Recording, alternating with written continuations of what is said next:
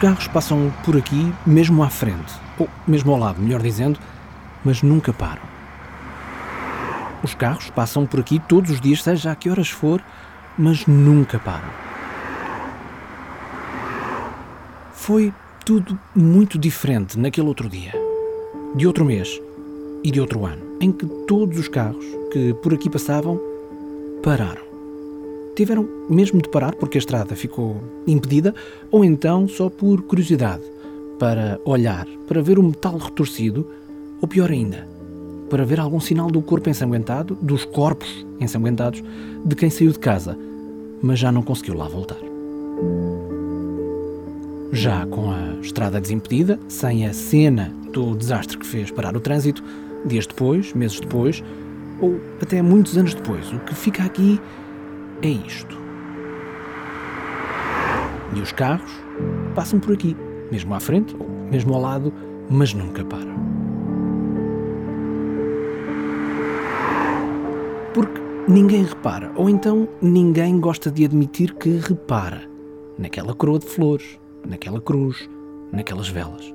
Aquela foto que recorda quem nunca mais voltou para casa. Mas a homenagem, sentida, dorida, está aqui. Está em tantas estradas deste país. Cada uma destas homenagens, há quem lhe chame alminhas, eh, dizia que cada uma destas homenagens é uma história uma história diferente de qualquer outra história, mas também uma história igual a tantas outras histórias, porque há sempre quem cá fique a chorar por quem perdeu. E estas flores, estas cruzes, estas velas, estas fotos podem muito bem ser a melhor forma de lidar com esta dor. Cada vez que reparamos num novo local onde está uma destas homenagens, pensamos: olha, houve aqui um acidente.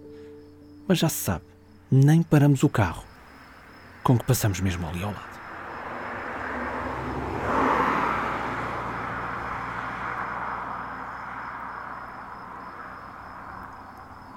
Há uns tempos passei por uma destas homenagens, que não era igual às outras que estamos habituados a ver. E parei o carro.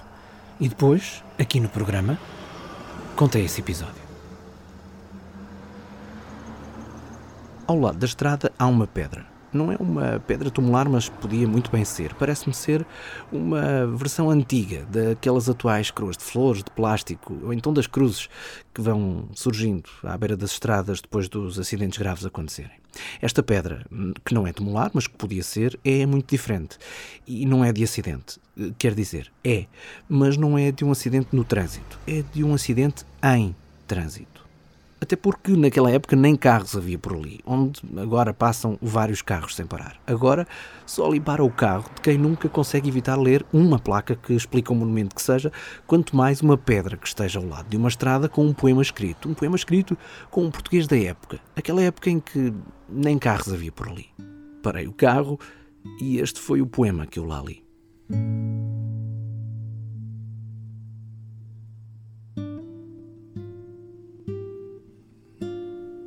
Aqui perdeu, e de tenra idade, uma extremosa mãe o seu Luís. Perdeu porque Deus assim o quis, por efeito de horrorosa tempestade.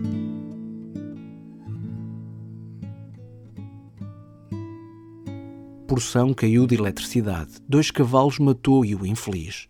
Ficam vivos um tio e outro, se diz, estando todos juntos. Fatalidade.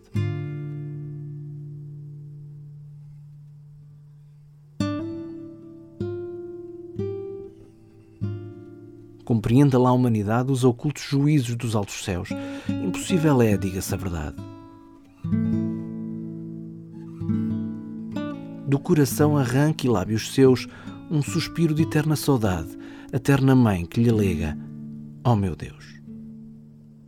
A data é 4 de outubro de 1870.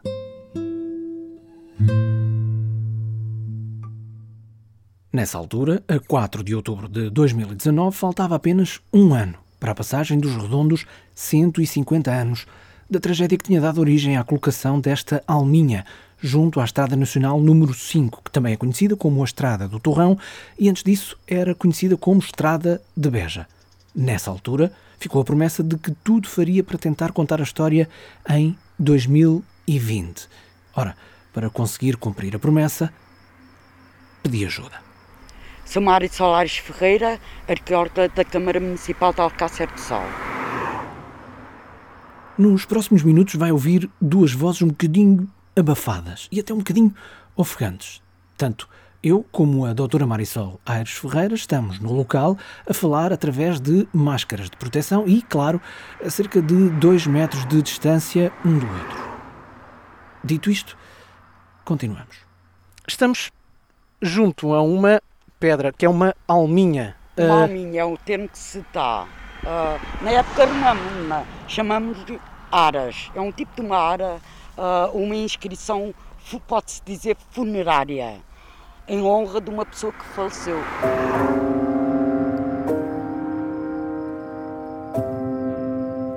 As áreas funerárias na época romana encontravam-se, eh, eram colocadas nos cemitérios. Esta está junto à estrada, num sítio onde uma pessoa morreu. Não é uma pedra tumular? Não, não é uma pedra tumular. É algo, é, é uma, um objeto que foi construído uh, com uma inscrição em honra de alguém, uh, de um familiar, aqui por exemplo, de uma, de uma mãe que perdeu um filho aqui. E é o relembrar eterno uh, para sempre, cada vez que pessoa, qualquer pessoa passa aqui, lembra, conhecem a história da pessoa que faleceu e a dor que a própria família teve ao perder um filho o seu filho, por exemplo, como aconteceu aqui. Qual é que é a semelhança, ou as diferenças, entre uh, uma forma de homenagem destas e aquelas coroas de flores, aquelas cruzes que é, vemos ao, ao, longo das estradas? É igual. Uh, uh, há pessoas que querem que, que outras pessoas conheçam o sítio onde e a pessoa que morreu naquele, naquele espaço. Eu, por exemplo, se me acontecesse o mesmo, julgo que nunca faria. Era um, um sítio que eu nunca mais passaria. E há, há outras pessoas que é uma forma de relembrar sempre aquele espaço. Foi ali que perdeu. Uh, julgo, eu não me consigo colocar em pessoas no lugar dessas pessoas, na verdade. O que é que sabemos desta desta história? Uh, desta história, uh, isto passou-se em 1870, uh, ah, num dia de tempestade de uma pessoa, uma, uma, família que ia, passava por aqui, houve, havia uma tempestade e, julgo eu, foi um relâmpago, segundo dados existentes, morreram, morreu uma pessoa. essa pessoa era um, um jovenzinho de 14 anos, segundo os registros. Uh, há um pequeno trabalhinho feito pela doutora Cristiana Vargas, uh, que tem um blog, O Sal da História. Então é o, o nome dele seria Luís António de Mira Fialho e tinha apenas 14 anos, era um jovem. Uh, nasceu em Viana do Alentejo. Ora, no, registro, no livro de registros de óbitos, escrito à mão pelo padre João Vicente de Passos, leu, pode-se ler que morreu de um raio no dia 4 de outubro de 1870. Uh, ah, porque parece foi, e depois diz que foi no quilómetro número 5 da estrada de Beja, como isto era conhecido. Atual estrada do Torrão, não é? Do Torrão, que pertencia antigamente à freguesia de Santa Catarina de Sítimos. Nós tínhamos uma série de freguesias onde existia uma igreja, uma capelinha, era uma freguesia, pronto. E ele ficou sepultado no cemitério de Alcácer.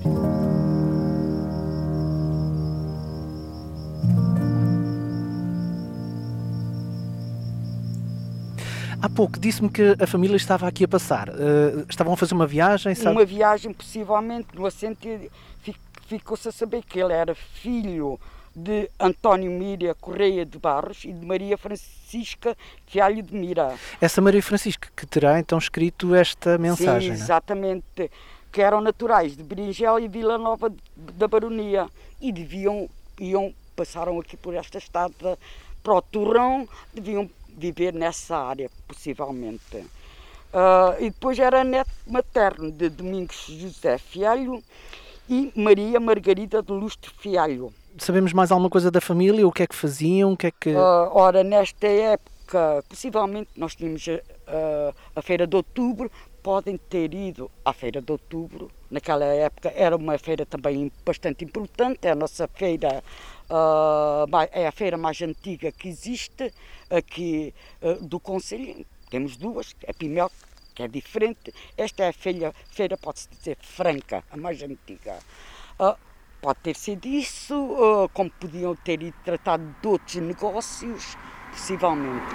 Esta tempestade está registada em algum documento hum, vosso? Não, ou... o único registro uh, foi uma, uma borrasca, como se uma tempestade de outono, possivelmente. Não, não temos mais uh, informação sobre, sobre isto. E já temos este registro. Pode-se dizer também, por exemplo, que Uh, se formos falar do nosso arquivo histórico, o nosso arquivo histórico uh, desapareceu completamente no incêndio na década de, de 60, do século XX. Houve um incêndio na Câmara e grande parte do, do nosso arquivo. Então, muitas coisas que poderiam ter ficado registadas desapareceram. Acredite no que lhe digo, isto são palavras dolorosas de ouvir para quem, como eu, gosta de conhecer e contar histórias verídicas. Mas a verdade é que a história, ela própria, está cheia de casos assim, de registros documentais que, por qualquer motivo, se perdem para sempre. Apesar de tudo e dos tão poucos registros que há da morte deste Luís António de Mirafialho, a alminha colocada pela família à beira da estrada, no local onde o rapaz de 14 anos morreu, ainda ali está, há já 150 anos, em excelente estado para o tempo que já passou e para o trânsito que ainda lá passa. Nós estamos literalmente a 5 metros da estrada. A estrada está uh, em bom estado, há trânsito, como se pode ouvir no, no nosso, no nosso som, nos nossos microfones, um, mas uh, o sítio da homenagem está impecavelmente tratado. A pedra está naturalmente velha, mas não está maltratada. Uh, e uh, não se vê qualquer sinal de, de, de, de, estrago ao fim de 150 anos. A que é que isto se deve? A que é que isto se deve? Eu, antigamente, pronto, em século XIX, esta estrada já existia. Uh, o terreno, não sei se uh, pertenceria a outros donos, onde está possivelmente não.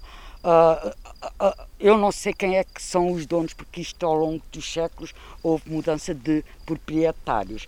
Agora existe, por parte até da própria dos técnicos que vêm limpar das estradas de Portugal, quando fazem a limpeza de bermas, há um respeito mesmo por, por este tipo de peças, mesmo a simples coroa de flores e tudo que nós vemos ao longo das estradas, ninguém as tira, ninguém as destrói. Eles fazem a limpeza, mas ninguém, e mesmo os donos, que, os donos da, das próprias uh, vedações e tudo, há um respeito por essas pessoas. Uh, isso acontece em todo tipo uh, de coisas. Quando passa, por exemplo, um carro funerário, a guarda, a PSP, tudo que seja tiram o chapéu por respeito, uh, respeito a dor. E que há um respeito por parte das próprias pessoas uh, perante este tipo de momentos. É algo que ficou aqui registado e não há destruição. Atualmente, não sei, a família deve continuar, se calhar já desapareceu.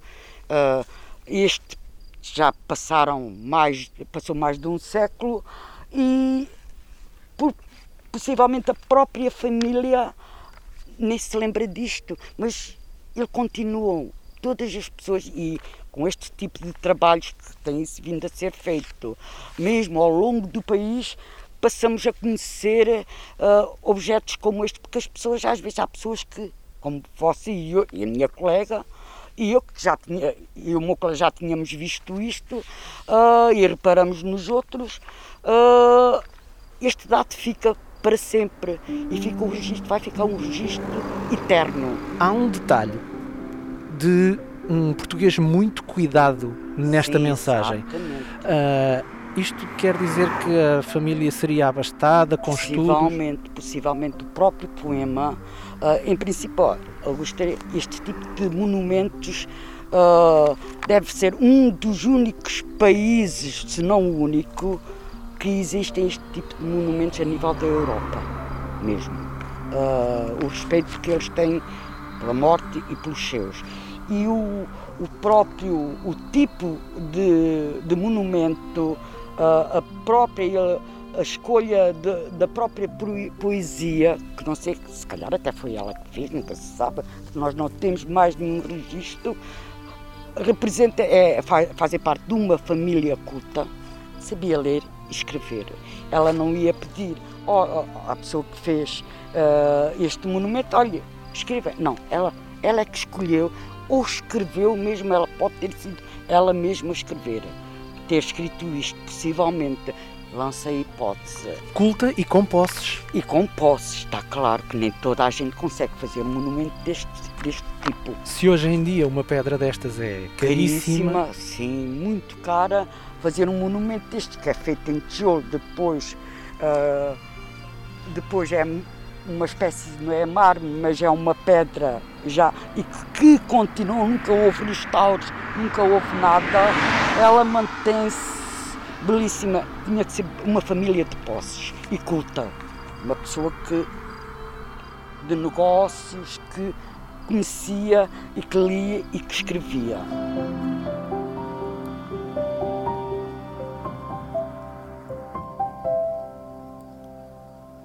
Estão a passar 150 anos, já viu? Assim, como, é, como, o, como, tempo, como, o tempo é? Passa, o tempo passa, que é um, e ele mantém-se e há de se manter e, e, acho que daqui a 100 anos pode estar e continuar aqui, porque muitas vezes até as próprias pessoas fazem os seus arranjos em certos sítios, arranjam por respeito e de certeza que duvido que algum dia seja destruído, a não ser que apareça pessoas insensíveis, mas acho que não. As pessoas perante a morte e a dor de uma, uh, de uma família, acho que eles vão continuar aqui mais 100 anos possivelmente. Bom, pelo menos daqui a 50 espero que um colega meu, espero, jornalista curioso, Sim, também passe por cá. aqui. E é só fazer as contas a 4 de outubro de 2070. Esta alminha e esta história da morte de um miúdo de 14 anos que foi atingido por um raio numa borrasca de outono fazem 200 anos.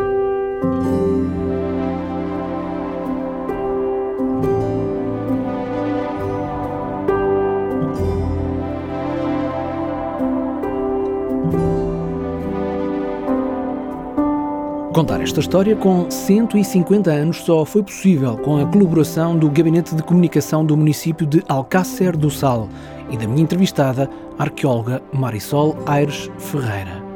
Em historiasdeportugal.com fica a ligação para o texto a que a minha entrevistada se referiu com o título O Jovem Luís a quem um relâmpago tirou a vida. É da autoria de Cristiana Vargas no blog O Sal da História. É um belíssimo blog que vale a pena conhecer. Também em historiasdeportugal.com pode ver algumas imagens que captei no local, na estrada do Torrão, e ainda no site pode deixar sugestões de histórias que conhece, mas que são pouco conhecidas, e saber até como pode escrever uma carta, sabe? Aquelas cartas em papel, à moda antiga.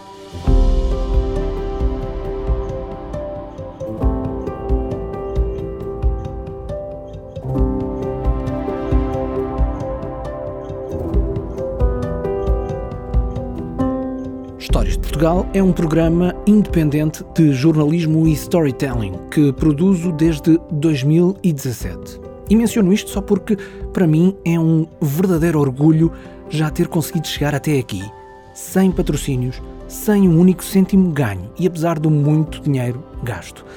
E até com paragens forçadas, por exemplo, por exemplo, devido a uma pandemia.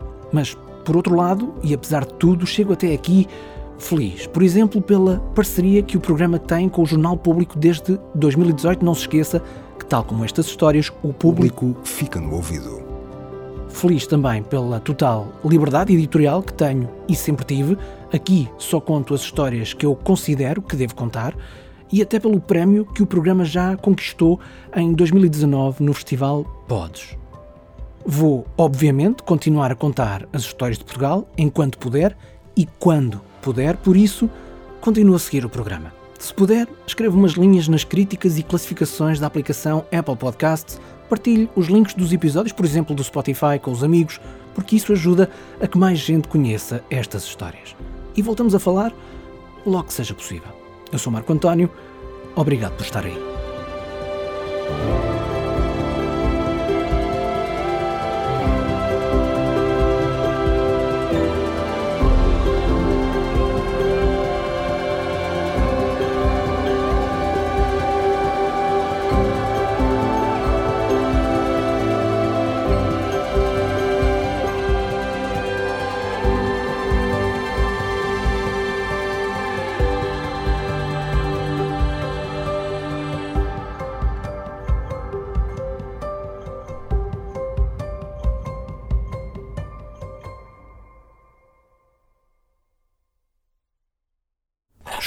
Portugal é uma produção 366 ideias.